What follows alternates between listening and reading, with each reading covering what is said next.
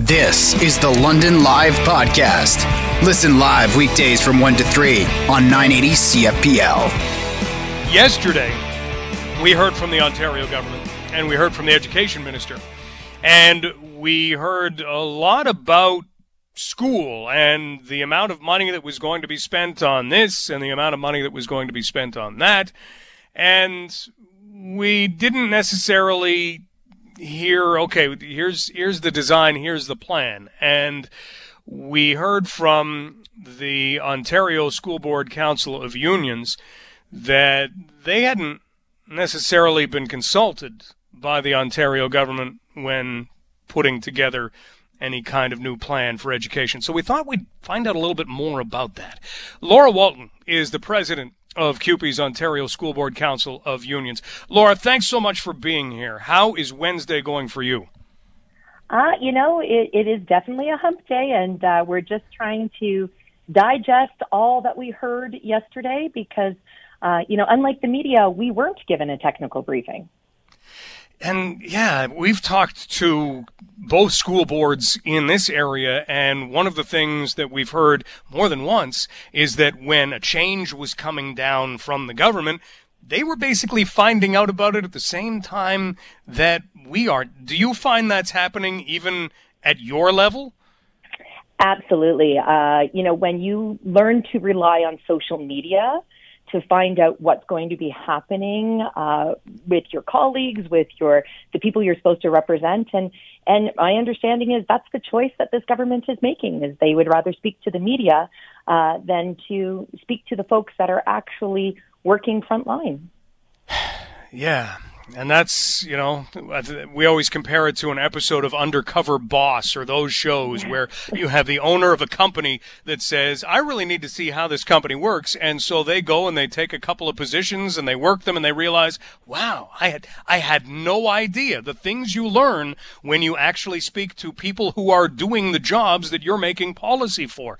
Uh, let's begin with kind of what was said yesterday, Laura. Did anything stand out to you as being, okay, well, uh, now we we've got that. Is there any major change that you heard?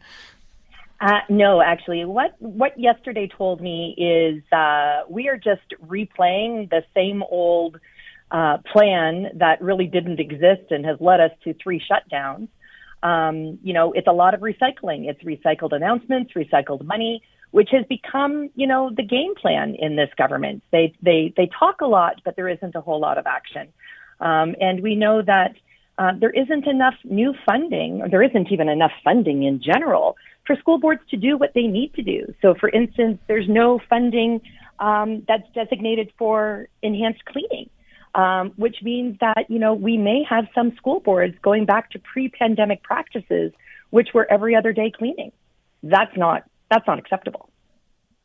We had heard some stories about you know keyboards that would have to be wrapped and and the PPE supply that wasn't what it needed to be, all of those things. Laura, can you can you look back in time and say, hey, there is precedent for a government consulting and, and asking how things are going, where work is being done before making policy?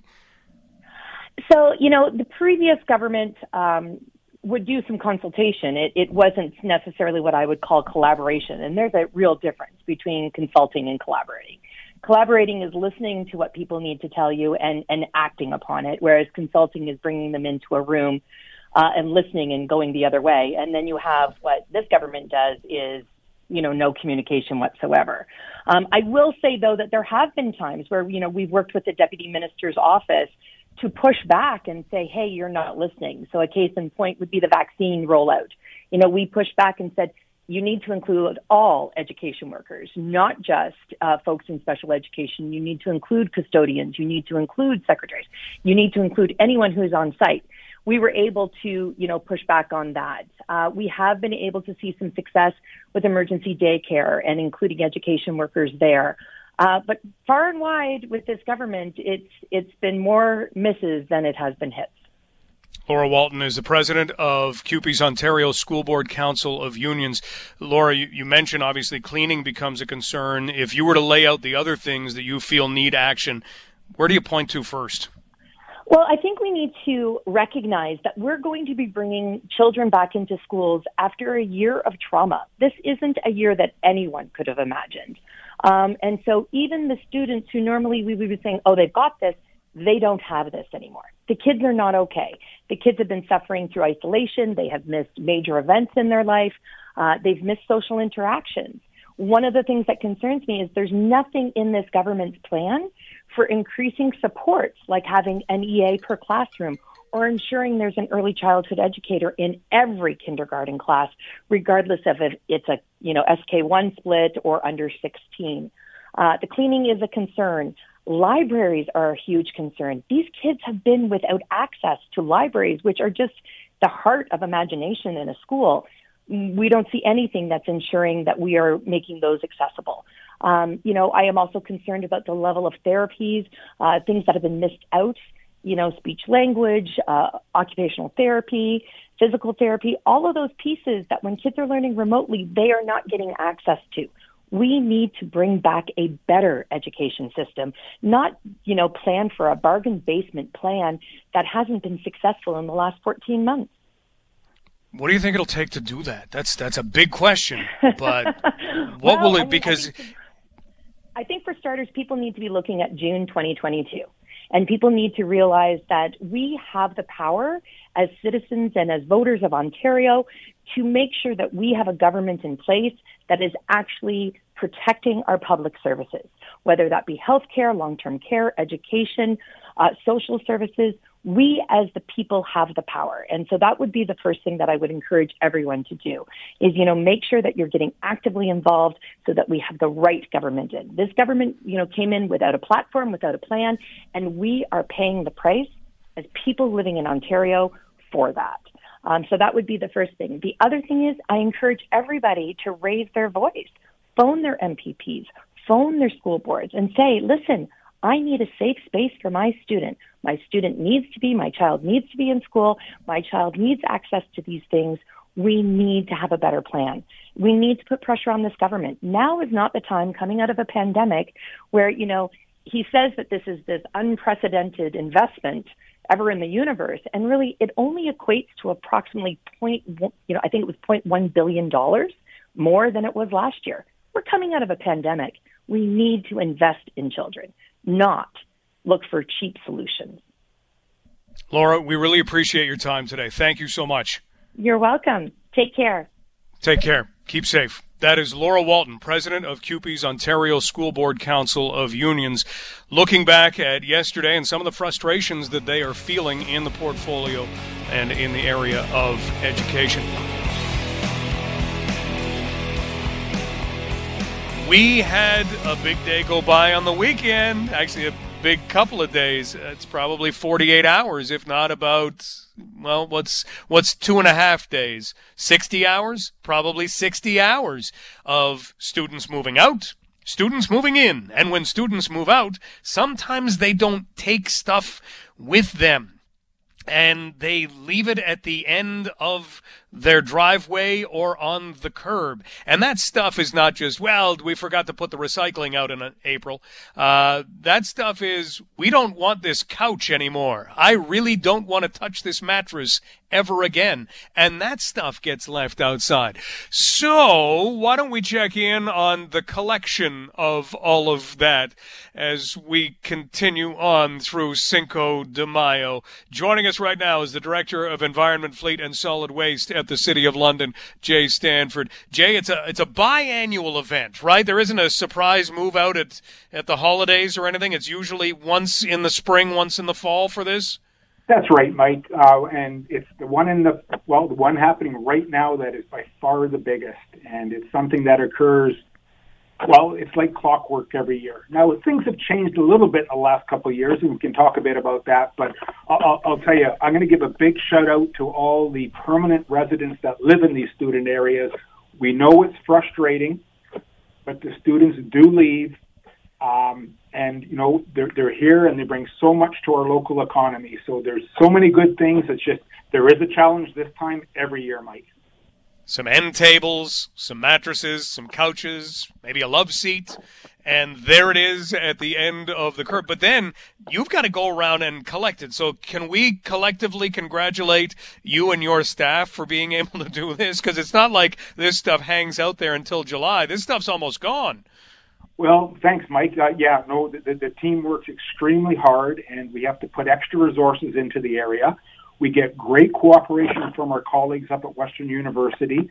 Um, and once again, the, the residents, we hear from them. Some are very tolerant, some not as tolerant, and we do understand that. Our ward councillors in all these areas hear about this. So it, it, it is an annual event, and, and there, there's so many challenges, but everyone works hard to get the city spruce back up. And we think it'll be by the end of this week, maybe into next Monday, but it'll be as if they weren't here at all. Jay, what are you gauging in terms of amounts in 2021? How does it compare? Well, compared to last year, both years under a pandemic, this year has definitely gone up. And I think that's because more students are still here, off campus students.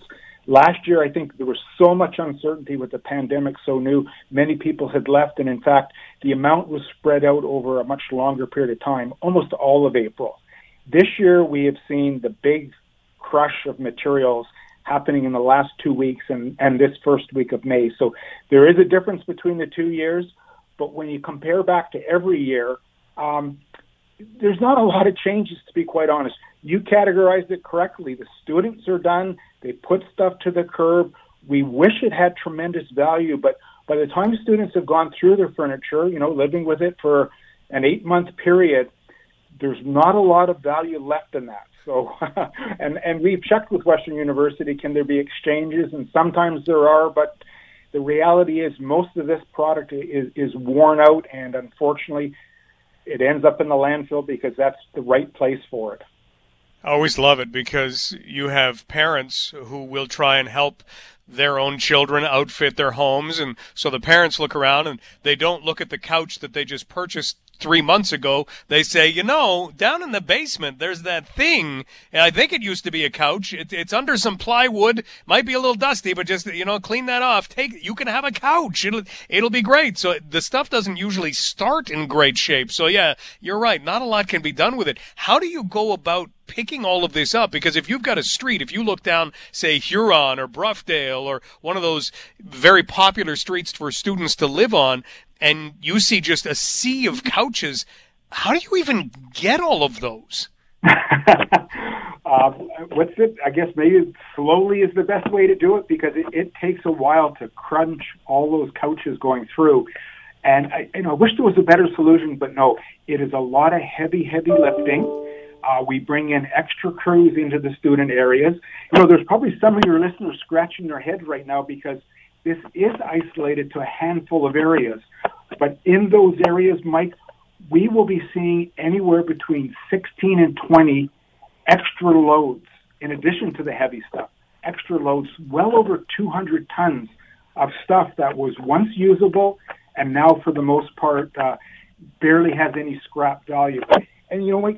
Hats off to a lot of students, though. They do at the end of the year get onto Kijiji and try to move some of the product into uh, others' hands, and of course capture some of those extra dollars to help with their own move outs. But uh, no, this will be the same next year when you and I are talking, Mike. There'll be some improvement, but not an awful lot. As far as timeline goes, Jay, like you said, last year this stretched a while just because students were moving out kind of sporadically. Uh, this year, maybe a little bit more normal. When can residents think, okay, the, all of it will be gone? Do we have a date? It, it, most will be gone by this Friday. There might be a little bit of holdover into Monday. And of course, uh, hearing from residents is very important to us because if something does appear after the truck has gone by, we do want to get that taken care of. So people can email us at es at london.ca or give us a quick phone call at 519 661 2489. And we have heard from a lot of Londoners and they've reported locations. So we know the system is working. Um, and, and we're, we're grateful for those reports. And we get there as quickly as we can with those big garbage trucks to crunch away at this material. Okay, Jay, one more time for the website and the phone number. Uh, the email address would be es at london.ca. You can reach us, of course, at our website, and there's a portal there called Service London. Uh, just an easy way to leave us the details or a quick phone call 519 661 2489 and uh, we're happy to help as quickly as we can. Jay, thanks so much again for the work that you and your staff are doing. And uh, we're almost through another one. And, well, it won't be until September till we get a, another weed dumping and 363 days until we get the big one again. Enjoy the rest of the afternoon. Keep safe. Great, Mike. Thank you. And thank you for having me on. That's Jay Stanford, Director of Environment, Fleet, and Solid Waste at the City of London, about the student move out that continues on and the waste that's picked up afterward.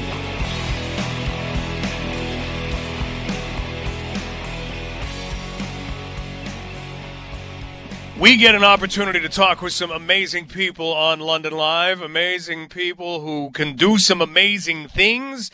Well, our next guest does that in a number of different ways. Tremendous singer songwriter and somebody who gives us just this, this sound of country that you know, incorporates so many different feels to it, so many different genres almost, and she comes out with her own unique sound. And she also has broken a record for lowest note performed by a female singer.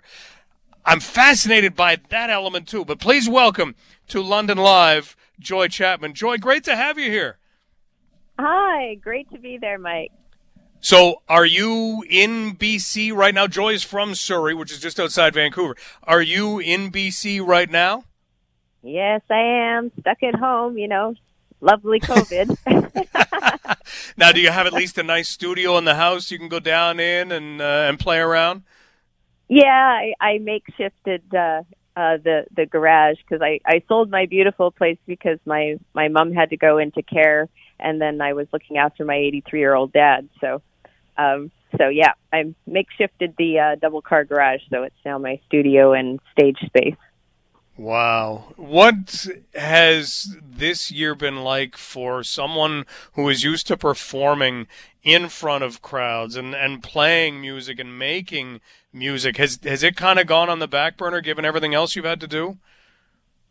Well, yeah, it's it's just been uh, an interesting year to say the least, because uh, all the plans for the tours and I just bought all my stuff for light shows and everything, and uh, and then we were setting to thinking about doing a world record, and then we had the plan for my album release and everything kind of set up, and then that happened, and uh, so yeah, the plans just kind of shifted. So uh, and yeah, different things happened along the way, and we just had a lot of little glitches with the world record kind of due to COVID and uh, getting people together and trying to accomplish it. So I got it done just under the year wire, so that was good. Well, let's let's begin and talk about that because in a moment we, we do have to talk about a song that Joy has called "Santa Claus Drank All My Beer," which may be the best title of any song ever. Um, but let let's talk about this world record. Okay, lowest note performed by a female voice. How did this even happen? How do you even hear that this is a thing?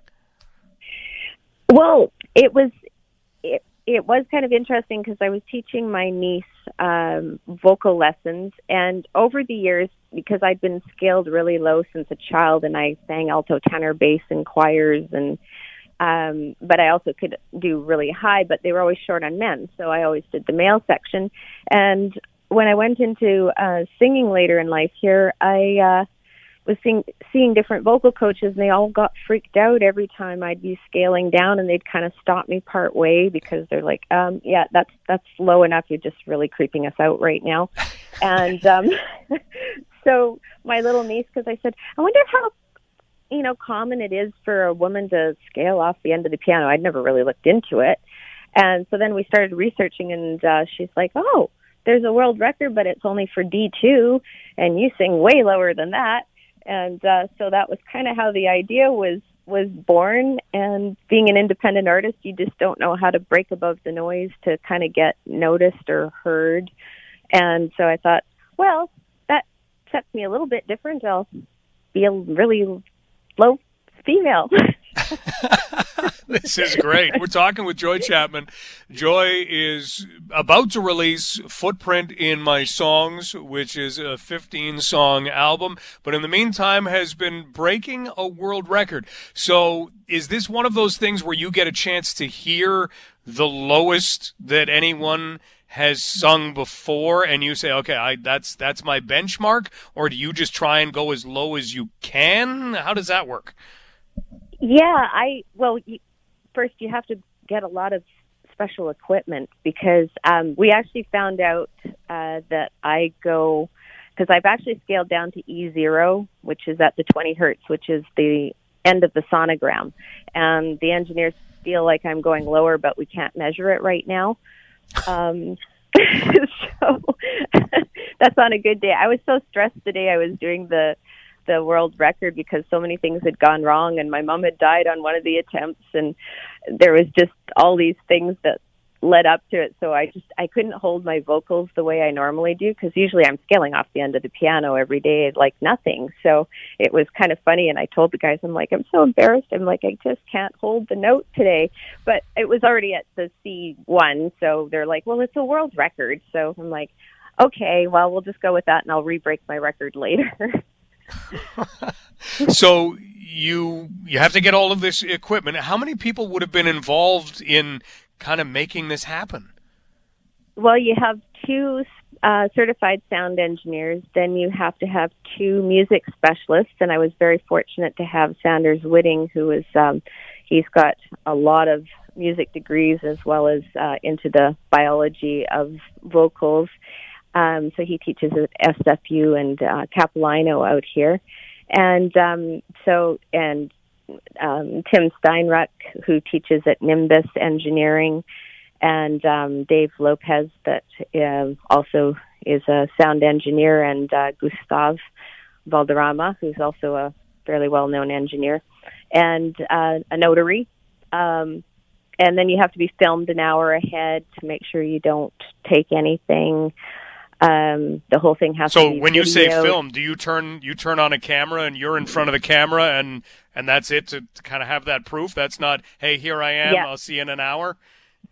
Yeah, yeah, no, it's uh yeah, it follows you everywhere. So I made the joke. I'm like, yeah, you want to make sure that you know because you're not allowed to have any sweets, gum, nothing. You know, you're just allowed straight water, and that's it. But uh, so it's like, well, that camera is going to be following you to the bathroom. So. You got to time things right. Could you imagine setting everything up and then thinking, "Man, I, it's it's five minutes before we do this. I got to go." You, you couldn't do that. You'd, it would ruin the opportunity. I know it's it's kind of funny because it's just like, and you know, with your nerves, and it's like, you know, the nervous like, I really feel like I need to go pee. Oh, well, that better not be happening. we are talking with Joy Chapman, and Joy, I've, I've been tipped off that we can ask you to give us an example. Is that, is that something you have to warm up for, or is that something that, that you can do? I will do, give you my, my, my best little go. It doesn't always transfer over the phone real well, but um, we'll give her a go here. La, la, la, la, la, la, la, la.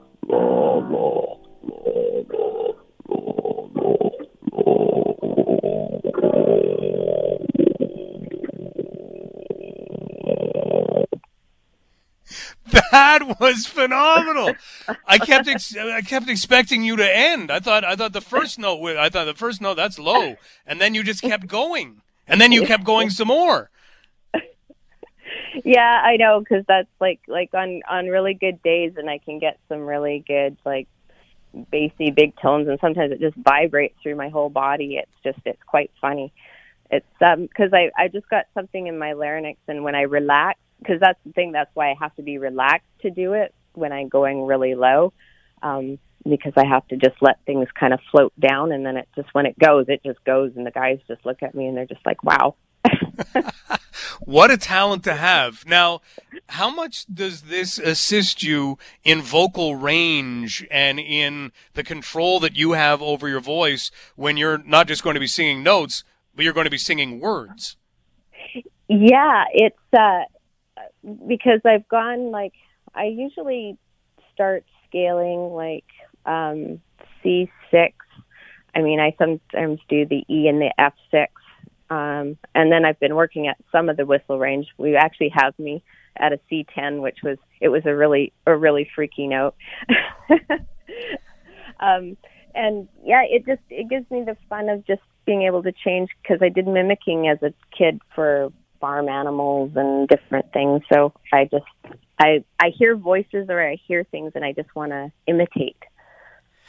When you look at putting together music, you seem to have a lot of different influences that have created your sound. How much of that comes from maybe singing along with other artists when you were growing up? Well, definitely. And when I was doing that tribute work, um, because I'm imitating like, uh, and a lot of people say that they're the Cher sneaks in or the Shania sneaks in, or one song that was like, pull back the Dolly voice. Oh no, the Dolly voice.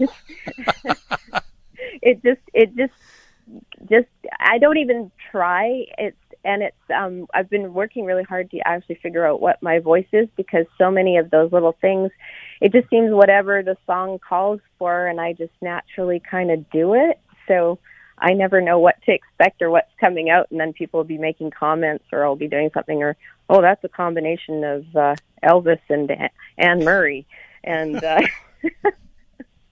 hey, it's it's a great ability to have. We're talking with Joy Chapman. You can go to Joy's website, joychapmanmusic.com. Joy, tell us about Footprint in My Songs. You've been able to release just about every one of the singles from it. The album comes out very soon. Uh, what was it like putting this together?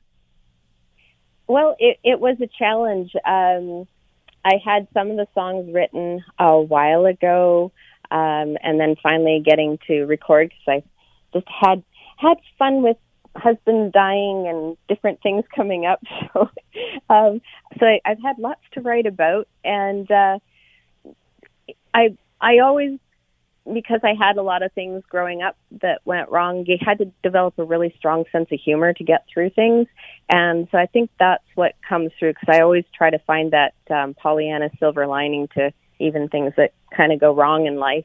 And um, so I made the songs a lot of fun, tongue in cheek kind of far side comic strip humor.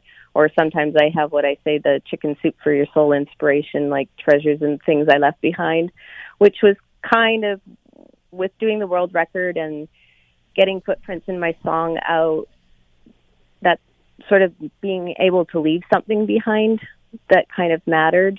Um and so it's it's all those little things that you do in life to touch people or help people along and that's the thing that sort of matters most in life and that's your little treasure and the things that you left behind and being that positive ripple in the pond you know for other people and hopefully influencing them in a good way to be kind and help other people. Boy, do we need that right now, Joy. That's mm-hmm. that's amazing. Well, not only can you go low, you've been able to go high. We've got to ask about Santa Claus drank all my beer, and beer last you night. use yeah. you use your elf voice in there, right? The the higher voice. Well, yeah, that one was I did uh, three part elf harmony in that one, and a lot of people think it's computer generated. Um, really? But but it's like uh, no, actually, nothing was done to it. It's just that was like like yeah, I just because it's again all those little impersonations. So it's like Santa Claus on my beer last night. No, what a crazy Christmas light. What do you know? It's Rudolph too. Keeps that red nose shining through. That's incredible, man. Well, Joy, we could we could talk. I could listen to you do voices all day. Um, but I I love the sound of your voice as you have presented it as well. And good luck with everything once the album comes out and once you're able to get back touring and all that stuff is coming. And uh, as we say a lot, we can't wait to get back out to live shows and, and live concerts and and everything good that comes with those. Exactly. I can't wait either. Well, we really appreciate you taking some time for us and showing off your talents and your world record ability. Keep safe and uh, enjoy the BC uh, sunshine. Rain, I, I cloud. It, yeah, I know. You never know with the wet coast here. It's like it's, a, it's that fifty-fifty. well, enjoy whatever it is that's coming your way. Joy, thanks. Thank you so much, Mike. I really appreciate it. That's Joy Chapman. Again, you can find her website at joychapmanmusic.com and all of those talents that she just put on display, they're all there. You've been listening to the London Live podcast. Catch the show live on weekdays from 1 to 3.